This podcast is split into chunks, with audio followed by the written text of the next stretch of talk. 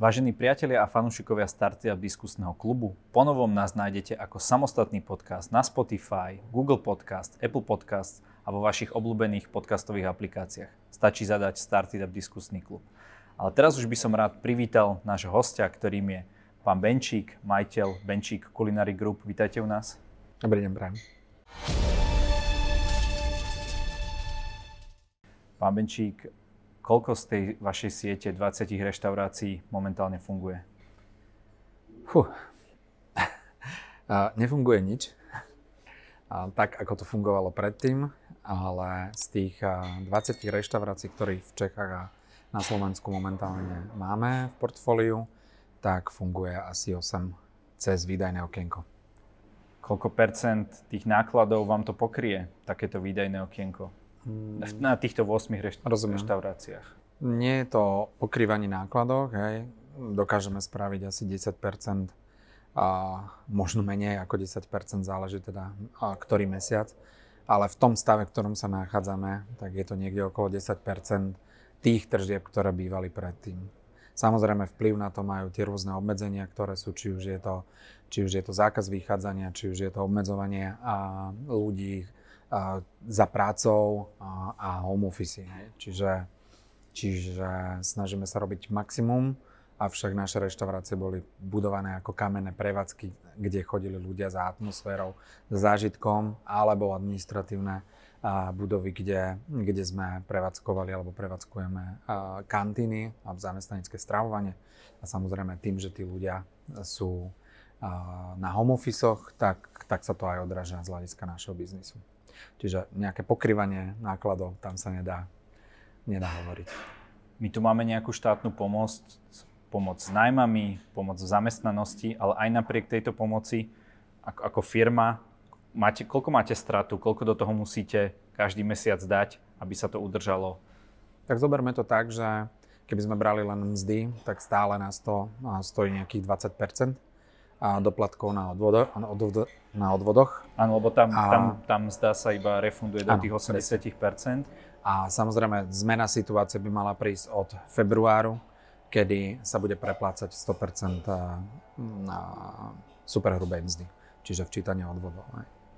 No a číselne to je koľko? Koľko do toho biznisu musíte? Tak rádovo musíme okolo 35 tisíc mesačne doplácať na, na to je ten dlh, ktorý vytvárate každý jeden to je to, mesiac. To, to je to, čo by som povedal, že v tej prvej vlne sme mali možnosť získať preklenovací úver a ten preklenovací úver v podstate slúži na to, že platíme zamestnancom odvody alebo doplácame na odvody.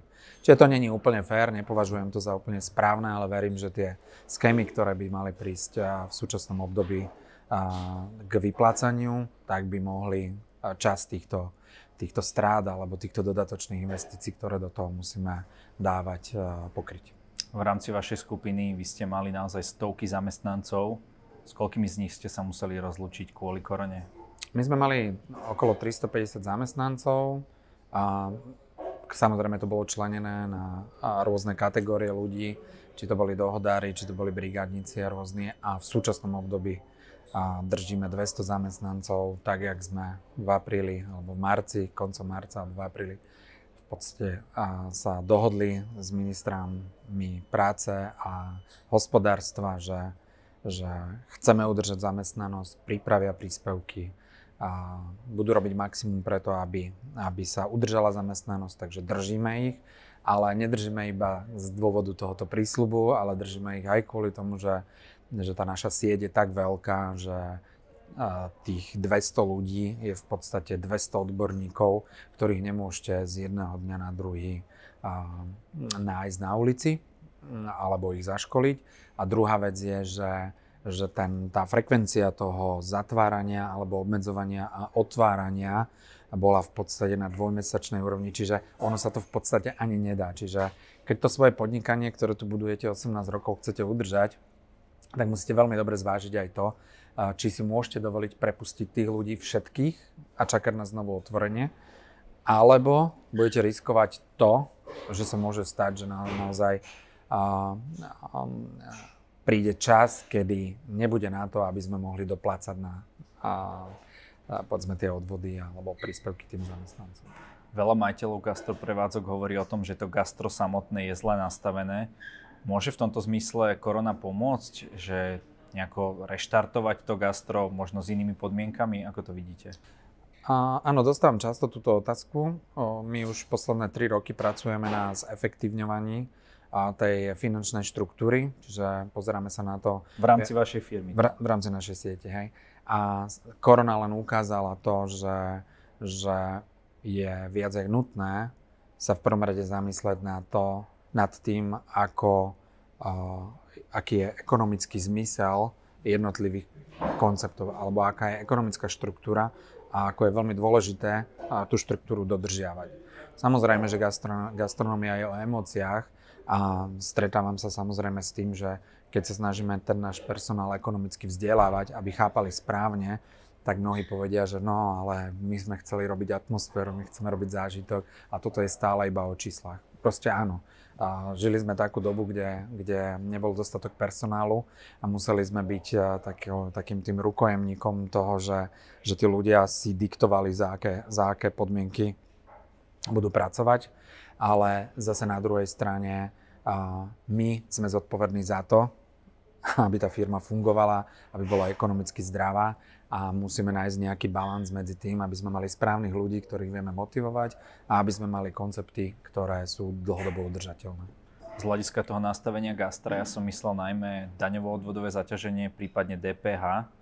Ako toto vidíte, dá sa pokračovať ďalej v tomto móde, že bude tá, tá DPH 20% a, a také vysoké daňovo-odvodové zaťaženie? Ako keď konkrétne hovoríme, tak samozrejme tá, tá, naša, tá naša snaha o edukáciu našich ľudí vychádza z toho, že práve to daňové zaťaž, zaťaženie alebo daňové a odvodové zaťaženie je dlhodobo tak vysoké a, a nie je tam nejaký úspech, ale uh, nie sme veľmi úspešní v tom, aby sme dokázali vysvetliť uh, štátu um, alebo ministerstvu financí, že je to, je to zle, zl, zlá štruktúra z hľadiska nákladov práve to odvodové zaťaženie alebo DPH.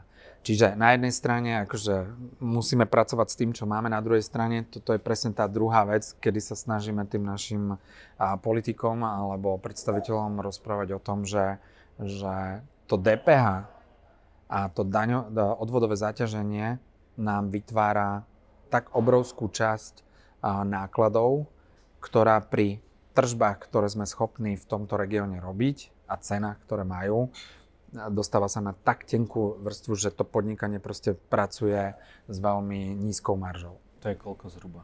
Um, pracujeme od 4 do 10% podľa jednotlivých podnikov. A ideálne je koľko? Tých 10% to je taká ideálna, ideálna úroveň ziskovosti, pretože toto potom prináša a možnosť, aby sme si vytvárali nejakú rezervu. Samozrejme, ideálne by bolo, keby to bolo aspoň 20%, hej? vtedy naozaj môžete rozvíjať ten biznis, ísť ďalej. Ale, ale tá 10% je aspoň taká tá hranica, ktorá pri optimalizácii toho, tej výšky DPH, alebo keby sme sa aspoň priblížili na úroveň DPH, ktoré je v okolitých krajinách, hej, kde v Rakúsku je 10%, v Čechách je dneska uh, 10% DPH na gastro. Uh, zoberieme Maďarsko, zoberieme ostatné krajiny a my sme 20%. Čiže, čiže to si musí človek len, len uvedomiť, že keď má eh, v virálnom lístku cenu 20 eur, tak vo Viedni ide dole 2 eurá a v Bratislave idú dole z toho 4 eurá a to je ten základ pre nás, aby sme si my potom mohli pokrývať náklady spojené s mzdami, spojené s, s odvodami, spojené s nákladami na, na, na leasingy, na, na energie, na preplácanie nájomného. Takže ono sa to zdá, že aké vysoké ceny, ale samotnému podnikateľovi z toho veľmi veľa neostáva. Ekonom by vám povedal, že tak zvýšte ceny, keď máte taký nízky zisk. Prečo by toto nefungovalo? Tak ono ten nákupný košík eh, v každej krajine je, eh, je daný eh, príjmami v, tom, v tej danej krajine, v tom danom meste a z tých príjmov potom sú tí ľudia ochotní míňať. Čiže my sa nemôžeme dneska porovnávať s západnou Európou, kde tie ceny sú vyššie, ale musíme sa porovnávať s príjmami alebo aj s, s cenou úrovňou krajín, ako je, ako je Maďarsko, alebo ako sú Čechy, alebo ako je Polsko. A raz keď ten, ten, ten košík, hej, ukazuje, že tu je nejaká taká tá cenová úroveň, kde sa môžeme hýbať, No tak nemôžeme si v Bratislave povedať, že OK, u nás to bude o 40% viac, čo by bolo potrebné na to, aby sme práve pri súčasnej, pri súčasnej štruktúre daňového a odvodového zaťaženia a mohli vytvárať práve ten, ten zisk, o ktorom hovoríme. Takže musíme sa prispôsobiť a samozrejme potom sa prispôsobujeme aj tým jednotlivým konceptom, jednotlivým súrovinám, ktoré môžeme, ktoré môžeme používať. No a, a hlavne musíme aj v súčasnosti, ale aj v krátkej budúcnosti rozmýšľať nad tým, aká bude, ako bude vyzerať gastro. Aj? Či budeme otvorení 7 dní v týždni, či budeme otvorení 5 dní v týždni, či budeme mať jednosmennú prevádzku alebo dvojsmennú prevádzku, či budeme mať otvorené iba cez obedy a iba na večere. Proste tam je strašne veľa možností, ale treba sa s tým hrať, treba s tým pracovať a, a nájsť ten optimum toho, aby aj zákazník bol spokojný a aby aj my ako majiteľia reštaurácie alebo podnikatelia sme vytvárali takú hodnotu, ktorá postačí na to si tvoriť rezervy alebo pokrývať rekonštrukcie, ktoré sú veľmi dôležité v, v, tomto, v tejto branži. Takže hovoríte, že aj do budúcna, do vášho podnikania zavediete takú tú tvrdú cost-benefit analýzu, ktorú vy poznáte z korporácií, no, ktorých ste áno. robili pred... Áno Áno, je to veľmi dôležité. Hovorím, posledné 3 roky už tým robíme. Teraz toto je jedna z pozitívnych vecí počas tej korony, že aj tí zamestnanci pochopili, že bez tohto to nepôjde. Dotkli sme sa tých zamestnancov. Vy ste v minulosti povedali, že niekoľko z tých reštaurácií ste chceli zatvoriť v tých, v tých predkrízových rokoch. Nie preto, že by vám nešli, ale preto, že ste tam proste nemohli získať ten kvalifikovaný personál, zrejme za tie peniaze, za ktoré by to bolo ešte ekonomicky výnosné. To sa zrejme, aj to sa zrejme teraz bude meniť. A, dospeli sme k záveru, že jednu z našich reštaurácií sme zatvorili, pretože to bol koncept, ktorý bol na mieste, kde sme boli sezónne obmedzení, teda nemohli sme mať terasu. A ten výkyv toho, tých slabých a zlých mesiacov sa prehupoval k tým, že väčšina bola tých zlých a my potrebujeme koncepty, ktoré nám kontinuálne dokážu pri tej nízkej marže prinášať peniaze. Hej. Takže počas toho obdobia, kedy mm, sme v, v korone začali analyzovať, ktoré sú tie koncepty, ktoré nebudú mať pre nás už dostatočnú motiváciu, aby sme ich, aby sme ich ďalej robili, tak sme jeden koncept zatvorili, respektíve odstúpili. Niekomu, kto možno prinesie tomu viacej energie a bude sa venovať iba tomu jednému konceptu, a tak to môže fungovať aj ďalej. Takže nie je to tak, že by si tí ľudia tam pýtali už také peniaze, ktoré vy nie ste schopní platiť. A to bola lebo iná to, téma. Lebo to často to, počúvam áno, od majiteľov gastroprevádzok. Áno, to je iná téma, že že vy musíte byť dostatočne asertívni na to, aby ste odmietli ľudí, ktorí si pýtajú neumernú sumu, pretože samozrejme môžete mať e, super fantastického človeka, ktorý vám prinesie dodatočný biznis a vtedy si ho viete zaplatiť aj. A čo je neúmerná suma pre čašníka, pre kuchára v Bratislave? Neumerná suma je, keď jeho výška mzdy tvorí viacej ako je 28% z nákladov. A to teraz hovorím ako celý balík. Hej. Čiže keď si zoberete tú štruktúru tých nákladov a vidíte, že vaše personálne náklady prevyšujú túto sumu, tak je to zdvihnutý prst a je to alarm. Hej. A musí svietiť e, alarm, že tu sa niečo deje a ako náhle, ako náhle sa takáto vec stane, tak sa treba pozrieť, že či je to únosné, pretože samozrejme to je jedna z nákladových položiek, potom máte nájmy, a potom máte a, náklady na, spojené s energiami. Hej, a keď sa, keď sa pozriete na, na, túto, na tento celý balík nákladových položiek, tak musí tam byť niečo, čo povie, že OK, síce tí ľudia sú drahí, ale tu mám tak nízke ďalšie náklady, že mi to stojí za to, aby som to robil. Ale keď eh, sa dostanete do situácie, že tieto všetky ostatné položky, ako je nájom energie, a samozrejme možnosť vygenerovaného obratu, je v poriadku ale personálne náklady sú tak vysoké, že mm, nabúrávajú negatívne celý, celú tú štruktúru, tak potom treba urobiť e, kroky k tomu, aby mm, sa to zmenilo a potom musíte hľadať cesty, ako to zmeniť. A až sa rozhodnúť, že či má význam takýto podnik držať alebo nie. Toto ale asi po korone nebude problém, že tí ľudia už si nebudú pýtať také peniaze, alebo ako to vidíte? Neviem, toto je, toto je ťažká otázka, pretože zatiaľ mám len jednu skúsenosť a to je, že keď sa v, v lete, teda v júni, júl, august otvorili prevádzky, tak to bol ešte len, a, bolo to veľmi krátke obdobie na to, aby tí ľudia skutočne pochopili, čo sa stalo. Hej?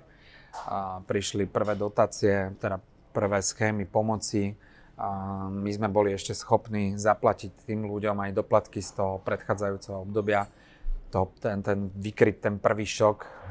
Potom tento leto malo celkom dynamický nárast, čiže dokázali sme vygenerovať nejaké peniaze. No a oni sa zase roztrusili, išli do rôznych stredísk, zamestnali sa.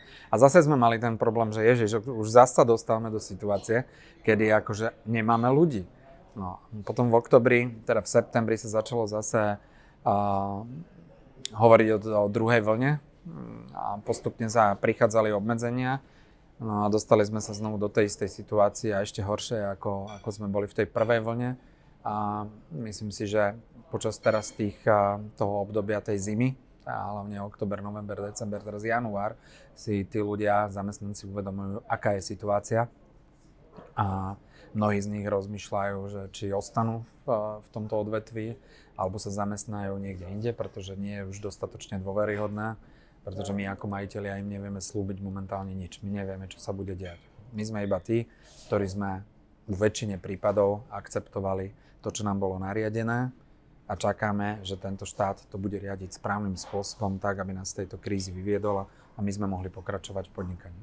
Vy hovoríte, že neviete, čo bude. Máte pocit, že politici neberú tento váš sektor gastro, ktorý zamestnáva zhruba 60 tisíc ľudí, dostatočne vážne?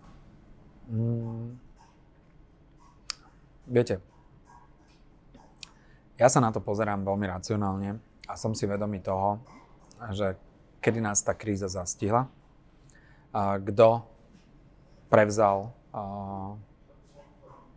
moc, respektíve riadenie tohoto štátu a aký mali priestor na to, aby mohli a, vykonávať svoju prácu. Do toho prišla korona, do toho sú tu nejaké politické vzťahy, a do toho je tu nejaká opozícia a toto všetko môže mať vplyv na to, ako sa pozerajú na, odvetvia, ktoré možno nie sú pre ekonomiku rozhodujúce alebo nevytvárajú takú časť eh, hrubého domáceho produktu, ako sú možno veľké priemyselné parky alebo veľké, veľké firmy a, a fabriky. Hej. Čiže ja sa na to nepozerám teraz to, že by nás nebral niekto vážne. Myslím si, že, že sa snažíme kričať dostatočne hlásno, že ideme naozaj z posledného a že keď sa niečo neudeje, tak naozaj tu môže byť veľký počet ľudí v krátkej dobe prepustených. Ale zase na druhej strane si myslím, že, že ak, ak príde tá pomoc, ktorá je avizovaná a v mnohých, v mnohých uh, prípadoch už aj schválená, ak príde včas, tak budeme mať priestor na to, aby sme mohli to svoje podnikanie znovu robiť a ak ho budeme robiť dostatočne efektívne, tak uh, to snad prežijeme. Vy podnikáte aj v Česku, v tých predkrízových časoch. Kde sa vám podnikalo lepšie? Na Slovensku alebo tam? Viete čo, podnikalo sa mi uh, dobre v Čechách. A to hlavne v tom, z toho dôvodu, že, že tu sme mali problém s sezónnosťou a v určitých časoch tej sezóny sme mali veľmi malý počet zákazníkov. Hej. Samozrejme hovorím teraz skôr o tých a la kartových reštauráciách, ako je táto, alebo ako sú Nachádzame sa v karnevale, keby niekto nevedel, vo vlajkovej lodi vlastne vašej firmy. A keď sa pozriem na Prahu, tak Praha, mala, Praha bola typická tým, že mala obrovský počet turistov a medziročne to rástlo. A samozrejme Praha je mesto, ktoré má nad 1 milión obyvateľov. A toto je veľmi, veľmi dôležité v rámci gastronomie pochopiť, že ako fungujú mesta, ktoré majú do pol milióna obyvateľov a nejaký turizmus a aký veľký a mesta, ktoré ako napríklad Praha majú milión obyvateľov a obrovský turizmus. Hej. Takže áno, podnikanie tam bolo um, motivujúce v tom, že sme naozaj okamžite videli výsledky našej práce a, a ten biznis sa veľmi rýchlo rozbehol, zvlášť hovoríme o koncepte Vapiano, ktorý je medzinárodným franchiseom, bol najrýchlejšie rastúcim franchisovým konceptom v Európe a ľudia to proste okamžite reflektovali a okamžite nás začali navštevovať vo veľkých e, počtoch. Hej. Denne prišlo tisíc ľudí do tých reštaurácií a to bolo aj z toho dôvodu, že práve tí zahraniční turisti tie reštaurácie poznali aj zo zahraničia a bolo to pre nich dostatočne dôveryhodné. Takže ten koncept bol pre nás naozaj takým tým motivom, že wow, že, že prišli sme do, iného, do inej krajiny, prišli sme do, do veľkého mesta a môžeme porovnávať, ako funguje biznis v Bratislave a ako funguje biznis v Prahe.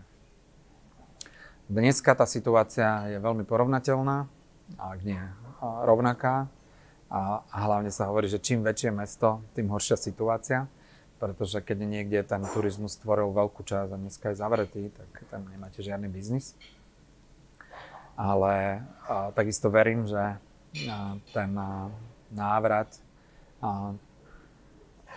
turistov a života aj v Čechách, aj na Slovensku prinesie hm, povedal, nový vietor, hej, novú krv a verím, že to budeme robiť ešte lepšie, ako sme to robili predtým, alebo aspoň efektívnejšie. Z vašich slov je počuť, že do toho dávate naozaj srdce do toho podnikania. Vy sám hovoríte, že na to musí byť človek fokusovaný úplne 100%. A čo napríklad také prevádzky gastro, kde to má niekto ako nejakú bokovku, alebo ja neviem, partner, dá partnerke nejakú kaviareň, že nech sa v úvodzovkách hrá. Čo toto robí s trhom? Uh, viete, to je, to je presne to,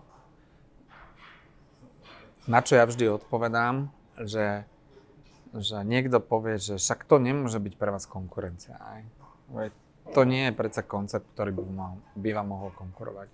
Ja sa na to dívam tak, že máme tu nejaký obedový čas, máme tu nejaký večerný čas, keď ľudia chodia na obedy a na večeru.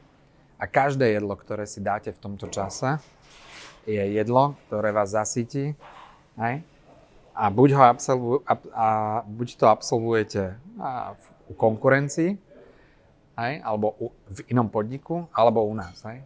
To znamená, že ja sa, ja sa dívam na každé jedlo ako konkurenčný produkt. Hej. A sú, ako ste spomenuli, ľudia, ktorí to svoje podnikanie v gastronomii majú ako pridružený job pre svojich blízkych, rodinných príslušníkov alebo ako nesplnené túžby mať reštauráciu, lebo mnoho ľudí chce mať reštauráciu, je to ich sen a podnikajú v úplne inom odvetvi. No tak verím, že práve tá korona bol takým priestorom na zamyslenie sa, či stále si myslíš, že je dobré mať aj takýto bočný biznis pre rodinných príslušníkov, do ktorého ja musím vlievať veľa peňazí, pretože väčšinou tieto podniky nie sú profitabilné a slúžia skôr na to, aby každý mal nejakú prácu a, a mohol som sa možno ja stretávať s nejakými mojimi kamarátmi v mojej reštaurácii, ale ako náhle to nemáte ako svoj prioritný biznis alebo ako jediný biznis, tak jak to máme my, tak neverím tomu, že sa to robiť, dá robiť tak dobre, ako to robia tí ľudia, ktorí sa venujú iba gastronomii. Ale konkurencia to samozrejme je. Každá jedna. Takže nie je to tak, že vás to vôbec nezaujíma, že aké sú in, iné podniky, ale beriete to tak, že každý ten obed mohol byť u vás a Presne nie. tak. Presne tak. Čo delí tú slovenskú gastronómiu od toho, aby fungovala možno tak ako v západnej Európe? Ako to vidíte? Uh, dostatočný priestor na zisk. Lebo ja si osobne myslím, že keď bo... Dobre, chcem hovoriť konkrétne o Bratislave, kde sa nachádzam najčastejšie, A musím povedať, že v Bratislave je dostatok podnikov, ktoré môžu konkurovať akémukoľvek inému mestu alebo akejkoľvek inej časti sveta. A to, čo je odlišné, sú práve tie nákladové položky, ktoré vplývajú na ten výsledok.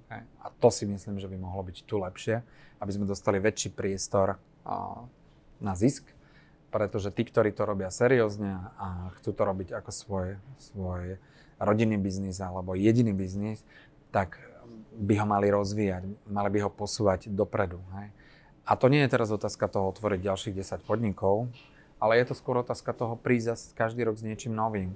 A či je to nový nábytok, či je to nový koncept, alebo je to rekonštrukcia podniku, alebo potrebné výmena zariadení, pretože už technologicky nesplňajú požiadavky, ktoré, ktoré sú, alebo výmena strojov kvôli tomu, že sú už energeticky veľmi náročné hej, a dať tam nejaké iné, kaž, iné zariadenie. A každý ten stroj niečo stojí. Hej.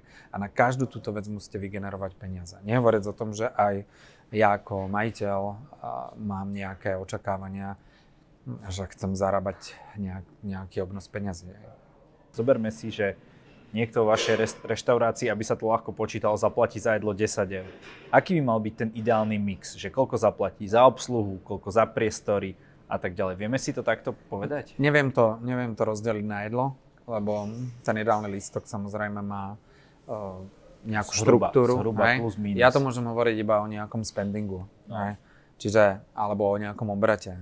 Čiže, čiže keď, keď si to dneska zoberiete, tak zo, zo 100% svojej tržby musíte dať na a, a, mzdy rádovo od 35 do 40 Hej. Potom vám musí ostať nejaký priestor na, na a teraz hovorím už o sume bez DPH, čiže tá daná suma je očistená od DPH, čiže minus 20 a, a prichádzajú k tomu položky. Dneska pri, pri tom zaťažení Máme samozrejme prevádzky, kde tie náklady na mzdy sú radovo okolo 25%, ale sú aj prevádzky, ktoré majú veľmi vysokú kvalitu toho personálu a tie sú aj 45 a 50% náklady.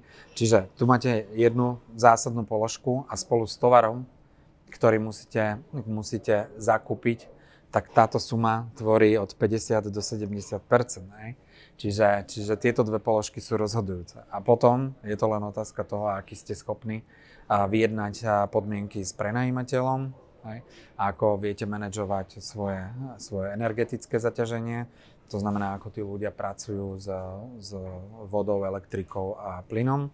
Hej, a, a dostávame sa k tomu výsledku, ktorý som hovoril, že suma sumarum nám vyjde, že vám neostane viacej, ako je, sú tie 4 až 10 Kde vidíte tú budúcnosť gastra? Akým spôsobom to gastro pôjde? Bude to možno tak, že tí ľudia naozaj, že budú tie výdajné okienka, alebo že si budú ľudia objednávať domov, alebo práve naopak všetci budú chcieť chodiť do kamenných prevádzok a tam sa stretávať. Akým smerom to ide u nás? Hm. Ja si myslím osobne, že ľudia sa budú chcieť socializovať, možno, že po tejto pandémii ešte viacej ako v predchádzajúcom období. Je pre nás ako ľudí prirodzené, že sa chceme stretávať a rozprávať sa s ľuďmi. Nielen vo virtuálnom priestore ale, alebo v online, ale, ale aj na mieste. A, a to si osobne myslím, že bude taký ten boom po skončení pandémie alebo popri postupnom rozvoľňovaní. Avšak ja neviem teraz naozaj povedať, či sa tá pandémia môže znovu vrátiť, ako budeme vedieť žiť s tou pandémiou a to všetko bude ovplyvňovať.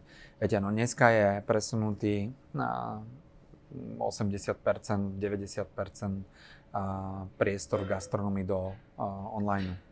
Aj, čiže áno, dneska žijeme s tým, že všetko si musíte objednávať cez internet alebo telefonicky a že vám to jedlo privezú.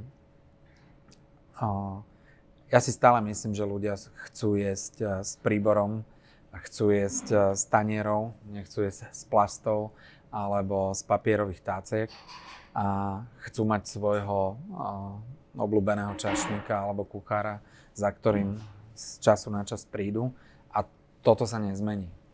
otázka to, ako rýchlo alebo v akom čase sa k tomu znovu vrátime. To je, mm, ja ani si nechcem pripustiť, že by no, tá situácia mohla byť uh, takáto dlhšie, ako je ešte niekoľko mesiacov tohto roka. Ale samozrejme sme si vedomi toho, že toto vzniká a aj my sme museli v, uh, v lete začať pracovať na tom, že budovanie toho online musí byť súčasťou toho našeho biznisu, pretože mm, ľudia, ktorí možno, že v budúcnosti budú využívať home office, sú náš potenciálny zákazník a budeme chcieť, aby využíval aj tento spôsob predaja gastro. Gastra. Pán Benčík, každý u nás v diskusnom klube má na záver odkázať našim divákom môže odkázať našim divákom čokoľvek, čo uzná závodné. To je vaša kamera. Uh. Tak ja chcem popriať všetkým milovníkom gastronomie, aby ich neopustila tá chuť a, alebo láska ku gastronomii. A verím, že sa skoro budú môcť vrátiť a že tú svoju túžbu chodiť medzi ľudí a popri tom sa dobre najesť a budú môcť využívať stále častejšie a častejšie. Ďakujem za rozhovor a dúfam, že aj táto reštaurácia už bude tak ako tie ostatné, čo skoro naplnená spokojnými ľuďmi. Ďakujem pekne.